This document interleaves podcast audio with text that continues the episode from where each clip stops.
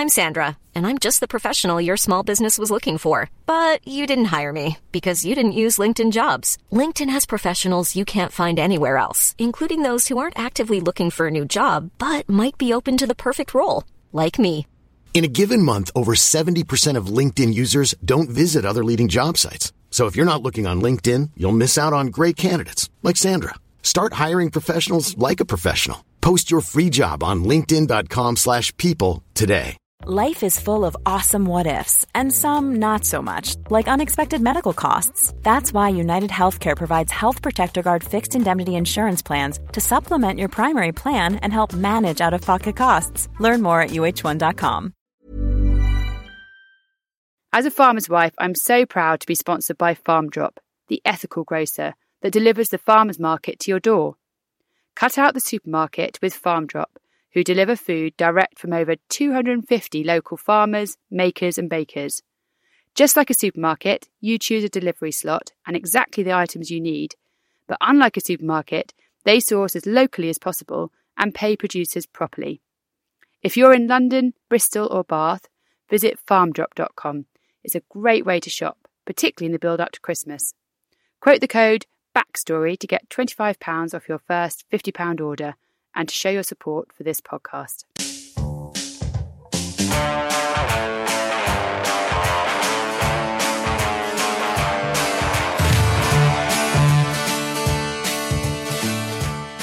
Hello, I'm Susie Coulson, and welcome to the backstory.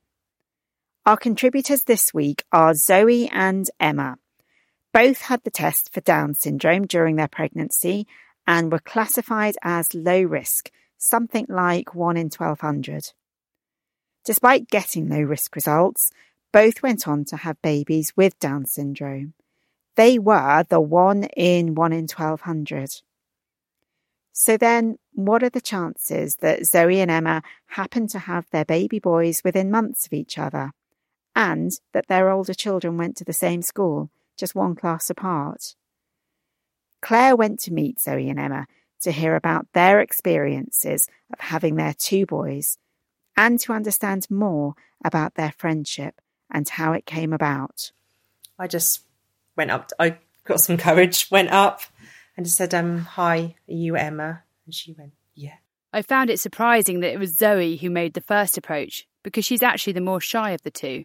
Emma appears to be more confident. Here's Emma. I thought she was brave because I thought I don't know if I would have gone to her and said hello first. And she came to me, and I thought that was really brave. And I remember going home to mum, and mum was like, Well, ring her. and so I did.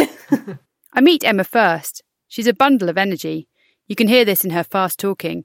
She has a lovely home covered in photos of her gorgeous boys.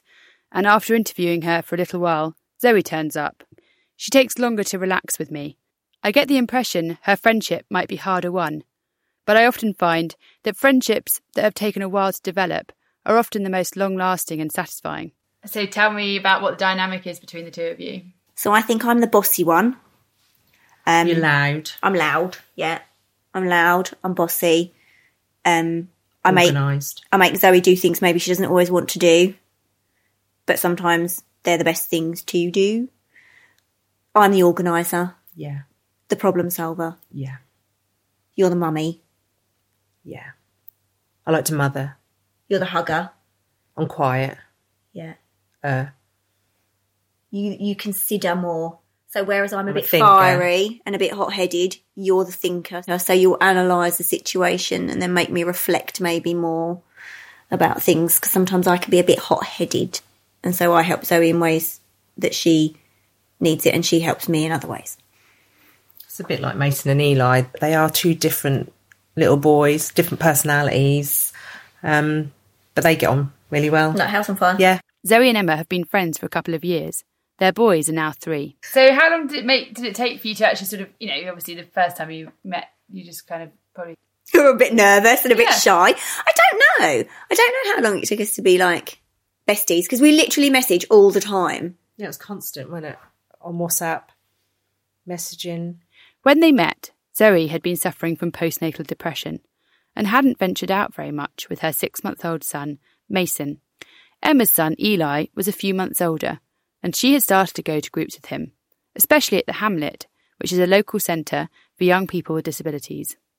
As Zoe said when I first met her, she didn't really want to go out very much. You weren't an you like to stay in, didn't you? Like Yeah. feel secure at home and stuff. So I was like, right, come on, you're coming with me. Now, to understand the need for this friendship and the utter relief these two must have felt to have found someone else living round the corner who had also had a baby completely unexpectedly with Down syndrome, we need to hear about life before these two met. Here's Emma. Uh, when I was 20 weeks pregnant, I went for my 20 week scan and they scanned Eli and said that there was something wrong with his heart. So we were referred to the Evelina in London where they scanned his heart twice. Um, it was around Christmas time, so it was a very stressful time in between Christmas and New Year actually. And um, they said that there was some regurgitation, but nothing, you know, no major holes or deformities or anything. Um, and the same with the second scan. So when they scanned his heart, it was smaller than a pound coin. And they scanned it for an hour and a half. So it's quite tense. Emma moved to Norfolk with her husband Chris and eight year old son Logan when Emma was 24 weeks pregnant. She left her job as assistant head at a school in Kent and started her pregnancy care in Norwich. So I had a scan when I moved up here, obviously, because transferred. And they said that Eli was measuring small. Um, but Logan was small, and we had extra scans with Logan, and Chris and I aren't tall, so we kind of were like, oh, well, we're all small in our family. Um, and um, then they decided that he wasn't growing, so they were doing measurements, and he wasn't growing. So we had to go and have um, ECGs, had to go and have ECGs for him every other day over the Easter period. So I even went on Easter Sunday um, to check that he was his heart was beating all right um, and that he was moving fine because small babies they say have a risk of stillborn, greater risk of stillborn. So what's it like to you know, we all we all go through pregnancies and think and like you know, every time you go for a scan you're always scared, aren't you, that something's gonna be Yeah. not quite right. Like what was the reality of finding that there might be something wrong? Were you were you thinking about it all the time or Um, yeah, I was thinking about it all the time because they said if there's any change in your movements, you need to ring delivery straight away. And so obviously you're thinking, why's the baby moved? And then when you've got another child and you're busy, you're like, oh, I can't remember the last time it moved. I can't remember the last time the baby moved. But obviously it has moved, but you're just, you just don't think about it. So then that becomes your whole life. Has the baby moved? When was the last time the baby moved? You have to keep a log, um, like a tick chart of how often they move and stuff. And it's just, it's quite, it like takes over your life in a not very positive way. Because although you're pregnant and you want to enjoy it, you have your other child to enjoy and the rest of your life going on at the same time. And it's just not a very nice experience. It's a big worry, a big worry. Zoe, on the other hand, had a completely uneventful pregnancy. Three scans, which were all reported to be normal. She had already had two boys, whom she had given birth to very quickly. So she was expecting a quick birth, but she wasn't expecting it seven weeks before her due date. So she was shocked when she went into labour prematurely. I started bleeding on the Saturday, and I thought I'd lost him, which is a big thing. Um, got taken into hospital was over the weekend, um, and then went into early labour. Um, we then got taken delivery suite with him, and I had all the NICU staff all hovering about, ready to take him. Um, and he came really quickly, um, and they took him. I got to hold him for about five minutes, and they had to whisk him away up to the NICU. NICU is the neonatal intensive care unit. and then I was left without my baby, which is really tough going. So after a straightforward pregnancy, Zoe had been plunged into the unknown with a premature baby. In contrast, Emma's pregnancy continued with a few alarm bells ringing. We went up there once on Dad's birthday. I went to a midwife, midwife's appointment. So that was the 17th of April. And um, she did the little Doppler thing on my belly and she said, no, his heart rate's really, really reduced. You need to go up to delivery. So we went back up again. And um, they, that's when they decided that I had to go for the ECGs every other day because it kept going up and down and up and down and up and down. And they didn't want him to, I suppose, become too distressed or just keep an extra eye on you, don't they? The doctor's main concern seemed to centre around Emma's baby being small. But she took heart in the fact that her older son, Logan, had also measured small, but been born a bonny seven pounds six, or 3.3 kilograms. Um, then I went for um, another sizing scan and he hadn't grown at all. And they said that his um, femur bones were measuring small. I was like, well, you know, Chris has got short legs. Uh, nobody's picked this up before. Um, and that day they said, oh, we want you to see a different sonographer. So they booked me in for a specialist scan at the N&N. Um, and that was on a Wednesday. So we went, Chris came with me, and it was a really stressful day. and it was at something like half past two, and visiting's from two or something. So there was nowhere to park. And you know, when you're like, so we abandoned the car on the yellow lines, which you're not supposed to do, but I was like, I don't care. we need to go in. We need to go in. Um, and we went and saw a doctor, and he said, Oh, somebody noticed something in one of the scans. They think there's some fluid at the back of the baby's brain. Um, so he spent a long time scanning, and that was frightening because we knew then that he was looking for something rather than just scanning to check Eli was okay. He was like, there could be something wrong here. Afterwards, he they put us in a side room, and I said to Chris, that means there's bad news because otherwise they would have told us in the room, you can go home, and they didn't. they said, right, we'll just put you in this room and you can wait. Um, and when he came in, he said that um, there was excess fluid at the back of Eli's brain, um, that there would be a high chance that he would be born with severe disabilities and difficulties, that he probably wouldn't survive a natural birth, um, and that at that point we were offered a termination.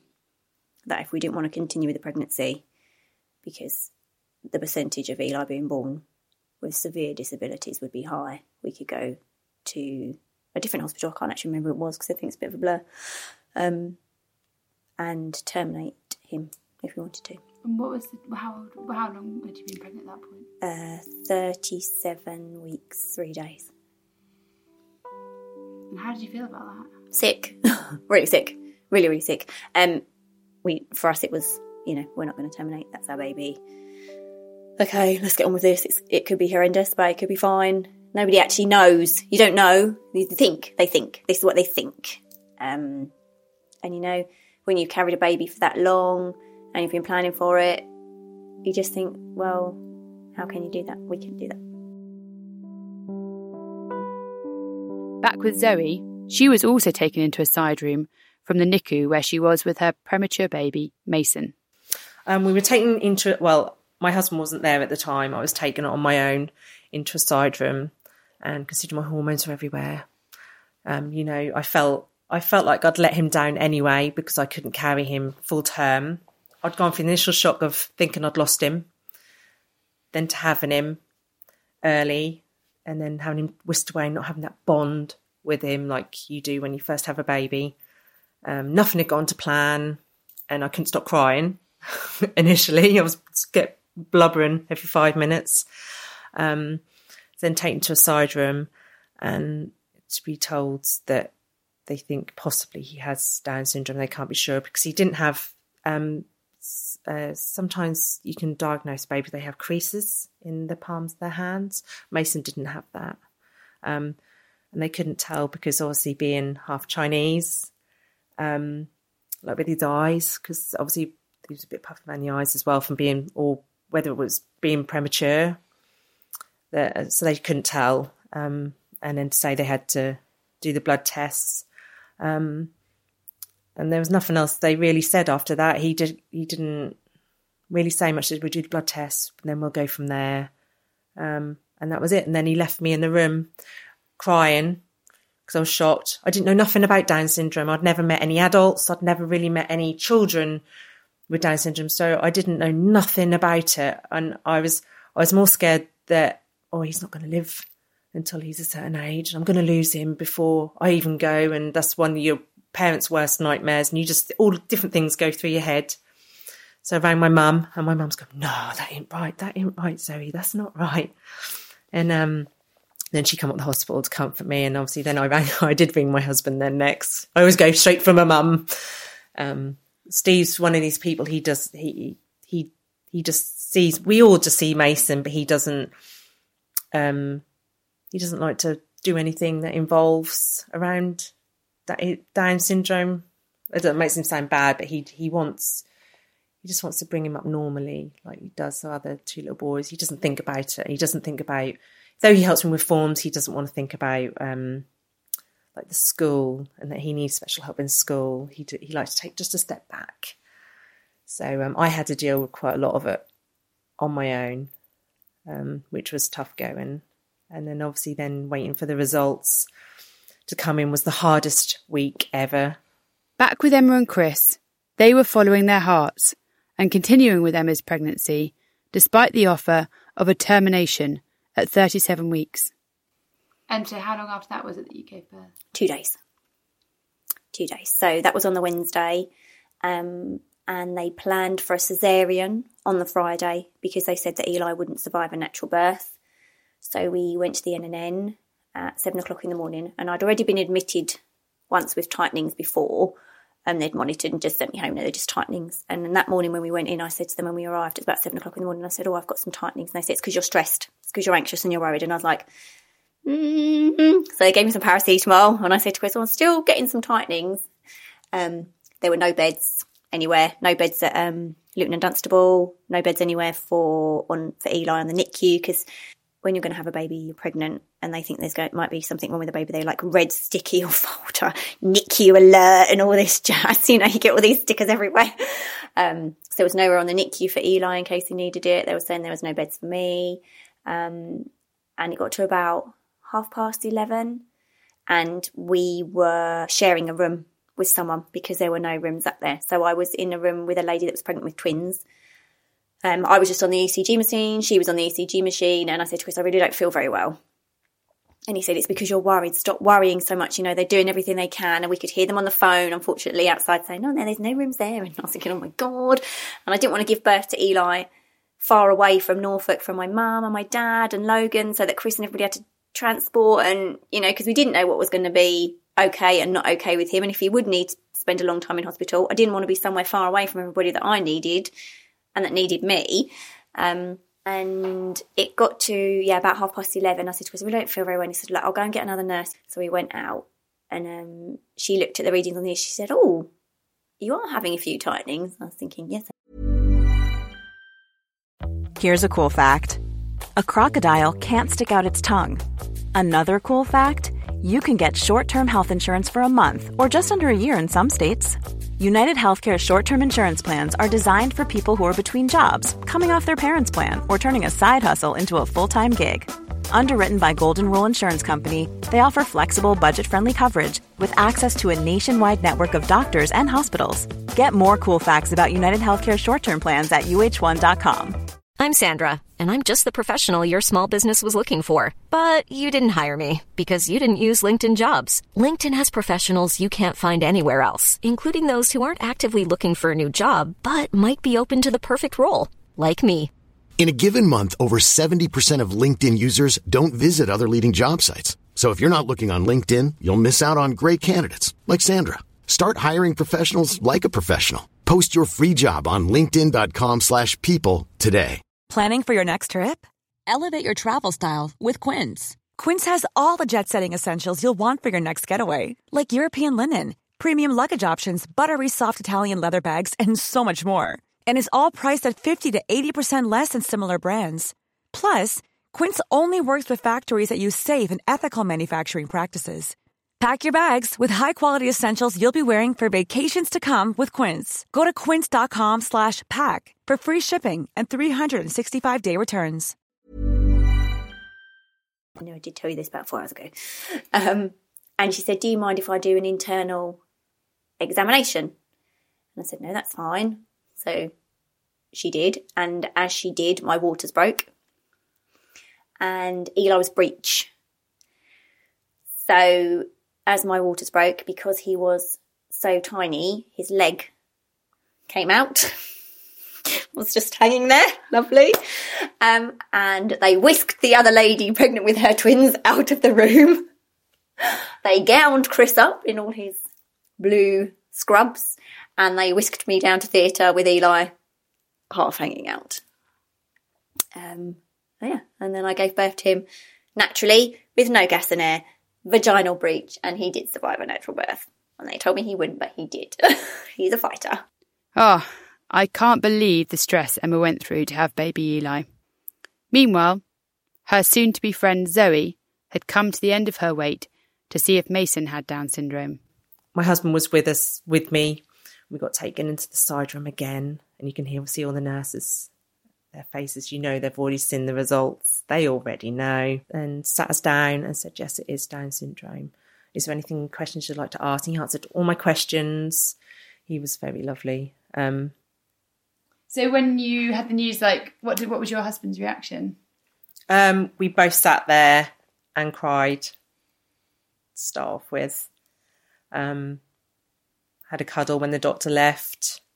Um, then Steve, Steve did throw himself into re- research. Bought a book just to read people's different stories to give to me, and um, where I just cried a little and then just tried to forget about it and just get on with things because obviously I was trying to deal with. I was in hospital with him, and I was trying to deal with um, more medical, like his feeding, trying to get him to feed and getting him tube fed, and um, worrying about his heart scans and that sort of stuff. Where Steve went away and um, just wanted to do some research, just to help clear his head a little bit and to make more sense of it. Emma's baby Eli, who was born at 37 weeks and two days, weighed five pounds six or 2.44 kilograms. He was 60 grams too light to be discharged straight away, but he didn't have to stay in intensive care. Whilst we obviously now know he had Down syndrome, Emma didn't know at the time. At about midnight, they took Eli over to scan his head to see if he did have excess fluid at the back of his brain, which they had seen on a previous scan before he was born.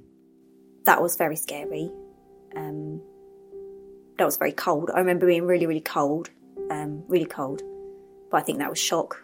Um, they wheeled him across and he had a paediatrician called Priya. And she was really lovely. Um, she scanned all his brain, spent absolutely ages and ages. It was about an hour, I think. Um, and she said that he did not have excess fluid at the back of his brain. And while we were there, she says, Oh, does Eli look like your other son when he was born? And I thought, you obviously think he doesn't because you've asked me that question. And I said, Oh, I don't know, thinking I can't remember that long ago. And it was all a bit of a shock and a blur then. Um, and she said, He has some of, we think he has some of the features of Down syndrome and we'd like to do a test. And so then they take bloods. Uh, the only way to diagnose it is with a blood test, and that takes five days. So they take bloods and you wait for five days to find out whether they do or they don't. Despite Emma's tricky pregnancy, no one had ever suggested that Eli might have Down syndrome. But now it was being flagged up by the doctors. And so, like Zoe, Emma also had to wait five days to find out the results of a blood test to see if Eli had Down syndrome. I stayed in hospital for four days with Eli. Um, and obviously, Chris came in and out, mum and dad came in and out, my sister came in and out, Logan came in and out. Um, and in that time, I had convinced myself that he did have it.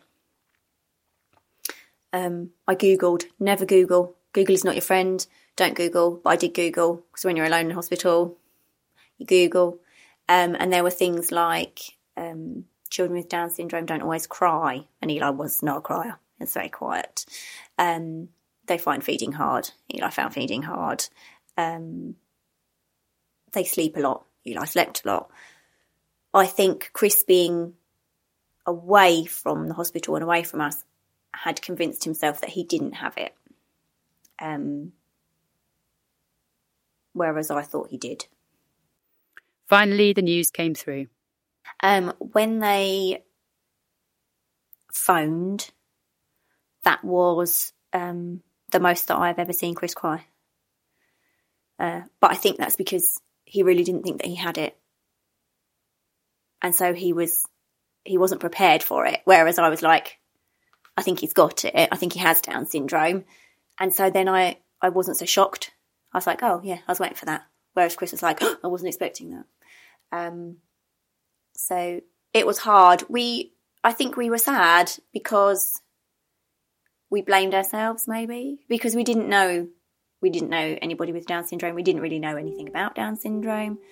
Um, and at that time, we had been so pleased that he was here. And then we felt that maybe we'd done something wrong. We were naive at that point, I think. I often thought about being told that my child had Down syndrome when I was pregnant. I think a lot of us do. I can imagine when you first find out, it's such a shock. You have to find a slightly new philosophy for bringing up your child. And that is exactly what Emma and Zoe have done. Which is why they're the kind of people I would want to meet and chat to if I had been told my baby was expected to have Down syndrome or was unexpectedly born with it. In these scenarios, I think you need to be educated and informed and find a good way forward. I think at the beginning, we probably painted the worst case scenario in our own heads. Um, so he won't do this and he won't do that and he won't do this and he won't do that. And now we're not naive anymore and we are informed and we have Eli and we've met other children with Down syndrome and other grown ups with Down syndrome. Um, we're like, he'll do anything he wants to do and we'll do it with him. So, you know, you just, I think you have a momentary, oh my goodness me, this has completely changed our world. And it did change our world, but having another child changes anybody's world. When you go from a family to three to a family of four, your life changes anyway. So, you know, it just changed for us slightly differently, but that's our life. Having met Emma and Zoe, both together and separately, I think this can do philosophy that they share for the boys has almost grown stronger by them both believing in it and encouraging each other to act on it.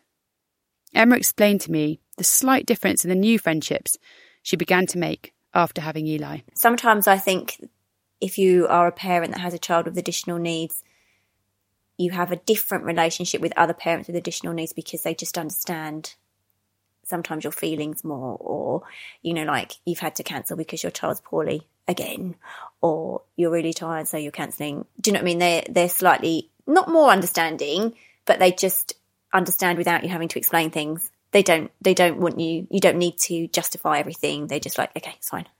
Whereas other people sometimes you feel like i need to say well, i can't do it because eli's got a cold and he's really snotty. Whereas if i said to somebody with a child with additional needs i can't make it they'd be like oh okay. And they wouldn't even i wouldn't even need an answer and i wouldn't even need to tell them why. They'd just be like okay fine. And that's it.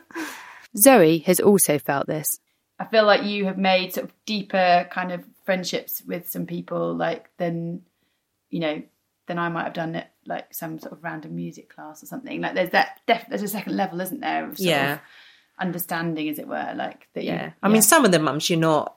You know, I'm not like me, Hammy and Emma. Me and Emma like joint at the hip, and we're really, really close. Friendships, like with some of the mums at the Hamlet Centre, you just seem like you're on the same understanding and on the same level. And though you can say hi and bye or you like running in the door and running out again, they'll still be there for you to meet for coffee. Where I, I find if when my other two were growing up and we've gone to groups, sometimes it's really hard to click with with mums. Mums get really competitive about certain things, and I, I think I tried to kind of took a step back. I didn't want that friendship, so yeah. Both Emma and Zoe have had some surprising reactions to their little boys. And when people have reacted unkindly, they've turned to each other for support. Lots of people were sad. Oh, sorry to hear your news. Why? I've just had a baby. Please don't be sorry for me. Um, we got some cards with messages in that echoed that. Um, I didn't keep those ones actually. You know, when you have a baby and you keep all your new baby cards, I didn't keep those ones, funnily enough. Zoe has had some similar reactions. Out and about, I've had I've had a couple of incidents where I've had um, I was in a shop and I had this woman follow me around the shop. She kept looking at him. And we were going around the shop and I got to the till and she was like, Oh, is that yours? Is that yours? Yes, yeah, he's mine. And she's like, Oh, um, how old is it? Uh, he's six months old. and you're like, ah, oh, my cousin's got Down syndrome. I was like, oh, lovely. Do you know what I mean? You just, you don't expect someone to sort of, how, how old is it? And uh, I've got one of them, like, like he's a, a possession or something. Um, uh, other things, like people come, oh, or you go, this is my son Mason, and they go, oh, he's lovely. I'm so sorry about what? What are you sorry about? Do I look like I'm crying? I'm out and about having a nice day with my son. and you're telling me you're sorry. What are you sorry about? I don't understand. But I I think I've I've I've got tougher where people say stuff or they upset me. I go, "What are you sorry for? Can you just tell me what you're sorry for?" Or I'll put them on the spot and make them feel uncomfortable, and then they're like, "Oh, oh," and I make them think.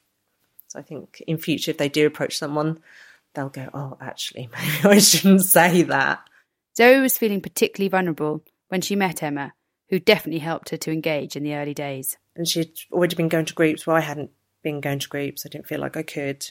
And she pushed me to go to groups and meet different people. And so we sort of relied on each other as like a wingman kind of thing, weren't we? We were each other's wingmen so that you knew there was somebody there to look after you or to give you a smile if you needed one. Because sometimes it is hard doing new stuff. You know, when you've got a new baby, to go to any new mummy groups tricky new and difficult people. to walk in the room where everybody already knows each other and you're like, hello, I'm the newbie. Um, so just sometimes having yeah, somebody with you is nicer, easier. 'Cause if not, I, I wouldn't be where I am now. I wouldn't have half the friends that I've got or or know about half the stuff that I know about if it wasn't for Emma. So I'm not one for soppy stuff. No, she's not. I'm sorry. She, yeah, she's she's not. She's not a soppy cow. I am, but she's not. But this friendship isn't one sided, as Zoe explains. She's human at the end of the day. Um, I, I know sometimes Emma puts on, um, she could put on a front, she put that smile on, she put that mask on, and like we all do, and then sometimes that mask can slip. Um, Emma, I find um, when that mask slips, um, I don't hear from her for a little while, and I'm, oh, not, that's not like Emma. I've not heard from her today, and I messaged her, and you get a quite short, not in a nasty way, but she'll quite short text back or message back, and you think something's wrong with Emma, and um, I always like to leave her, and then I'll I'll then I'll message her or ring her, and or we'll arrange to meet up for coffee, and then you find out that she was feeling a bit low and that sort of thing. I think we all just have days like that. Things get to you, your form filling in, your negativity. You know, it is a it's hard. I started this recording thinking that Emma and Zoe were obviously friends because they'd had a very similar experience of finding out that their children had Down syndrome after they had been born. And they both had to learn a lot and face the reactions of other people, and then that wonderful feeling that there was someone else really locally who just got it and who had been struggling a bit too. And together they could go to groups and activities, and it would always be more fun with a wingman. But I was surprised to find that it perhaps wasn't only that. We met because the boys have Down syndrome, but that's not why we're friends. We're friends because we're like two peas in a pod. We think about things the same way, we act the same way, we like the same things. And so I think it was fate that we met because the boys had Down syndrome, but we would probably would have found each other anyway. We don't talk about the boys much. No, not really. No, We talk about what we're going to eat and where we're going to go and what cake to eat? what we watched on telly last night or Tom Yeah. Hardy. we don't spend our lives talking about the boys. No. You know, it's like when you go out. You know, if you um you see it on the telly sometimes, and people who who are in a couple, they they go out for a child free night, and all they do is talk about their children. You know, that's not what we do. So, like when me and Zoe are together, I think everybody just thinks that all we talk about is Eli Mason. But actually, when we're together, we probably talk about them less than when we're apart. We probably message about the boys more, like, oh my god, like I'll message Zoe, oh my goodness, Eli was up six hundred times last night, and Zoe messaged me yesterday and put, I don't know what Mason did at preschool yesterday, but there's glitter in his poo.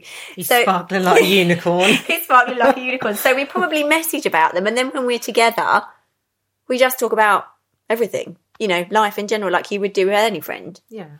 So, yes, Zoe and Emma made friends because of their children, but it certainly isn't the only thing they have in common. It was just the beginning of their friendship.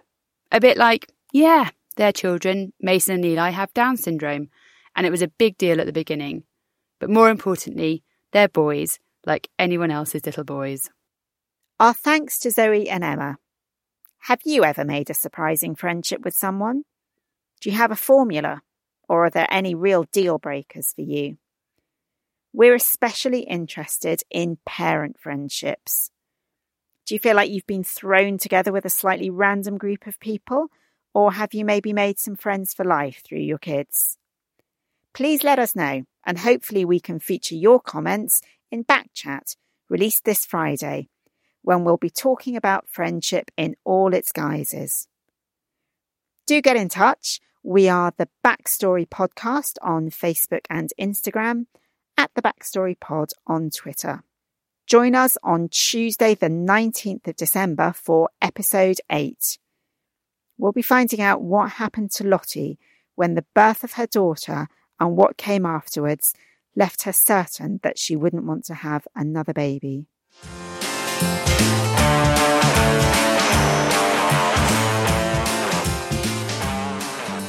Thanks again to our sponsors, FarmDrop.